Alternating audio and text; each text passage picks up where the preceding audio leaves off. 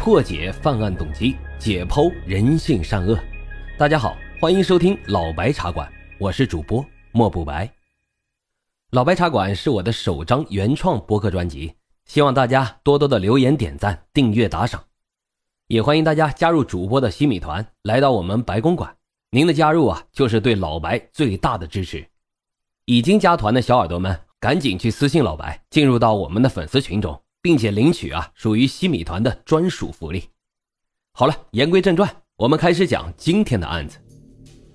二零零零年的七月五号，四川黄水镇发生了一起命案，凶手将一名年轻的女性强奸杀害后抛尸在水沟旁。就在民警全力侦办时，同年的十月二十二日，黄水镇又发现了一具被奸杀的女尸，而这一次。凶手甚至将受害者的头颅和四肢都砍了下来。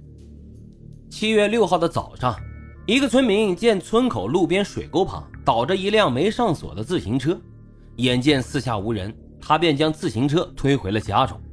没过多久啊，另外一个村民出来，远远的望见这离路旁水沟十多米远的菜地里有个白晃晃的东西，他以为啊是个塑料口袋，准备呢捡回家去装东西。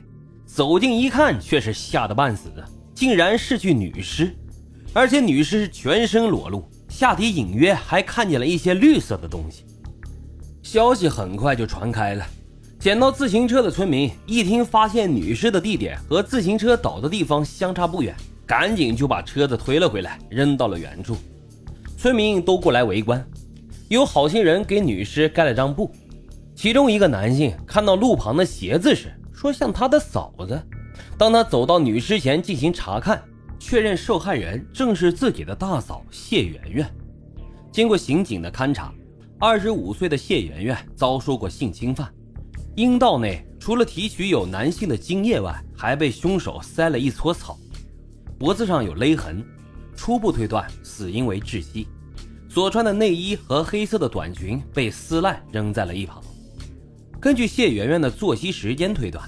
头天晚上，她下夜班后骑车经过此处时，遭遇凶手并被杀害。除了谢媛媛体内的精液外，现场没有找到任何和凶手有关的线索。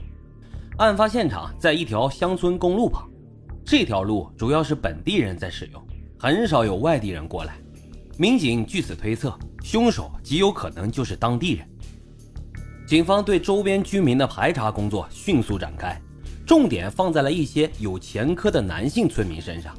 很快啊，一个叫做郭军的男子就进入了民警的视野。他因强奸曾坐过牢。经过初审，郭军承认了自己强奸谢媛媛的罪行，所描述的经过呢，也与现场勘验的情况大致相符。但是郭军拒不承认杀人的罪行。难道是螳螂捕蝉，黄雀在后？然而。当民警将郭军的生物样本和凶手的精液一并送到省公安厅进行 DNA 检测时，出现了戏剧性的逆转，这精液并不属于郭军。面对科学鉴定结果，民警再次提审郭军，这回啊，他却说自己记不清了。这家伙怕不是个傻子吧？由于郭军的嫌疑排除，侦查呢也陷入了困境。专案组组长决定扩大人员摸排范围。严格核定所有嫌疑人员在案发时段的行踪。这个时候，第二起案件发生了。十月二十二日的上午，一名拾荒的老汉在公路旁的垃圾堆里翻出了一具没有头颅和四肢的女尸躯干。经过法医的初步尸检，躯干内发现了男子精液，又是一起强奸杀人案。就在民警核查女尸身份时，一名男子跑到了黄水派出所报警，称他的妻子已经两天没有回家了。他的妻子叫做杨平，二十九岁，在镇上一家铝材厂上班。十月二十日晚上七点钟左右，杨平在家中吃完晚饭，去厂里上夜班，就再也没有回过家。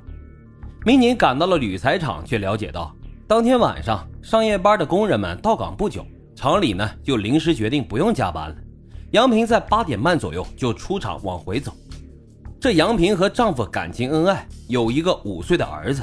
在邻居的口中，杨平是个贤妻良母，不可能无缘无故的离家出走的。根据这个情况，民警就怀疑那具只有躯干的女尸就是失踪的杨平，并向全县发出了协查通报，以寻找尸体的其余部分。两天后，在隔壁九江镇的一处水沟里，发现了一具女尸的头颅、四肢和衣服。头颅和四肢能与之前的躯干部分完美的拼接。经杨平的家人辨认，死者正是杨平。铝材厂离杨平家只有一公里的路程。同事说。当天晚上，杨平是准备回家的。民警以此为线索，沿途排查，在离铝材厂五百米远的地方找到了一把手电筒和一件女士的外套，都是杨平失踪当晚的物件。专案组还原了案发的经过：杨明在回家的途中被凶手强奸杀害，然后进行了分尸，并且将尸块抛在了两处不同的地方。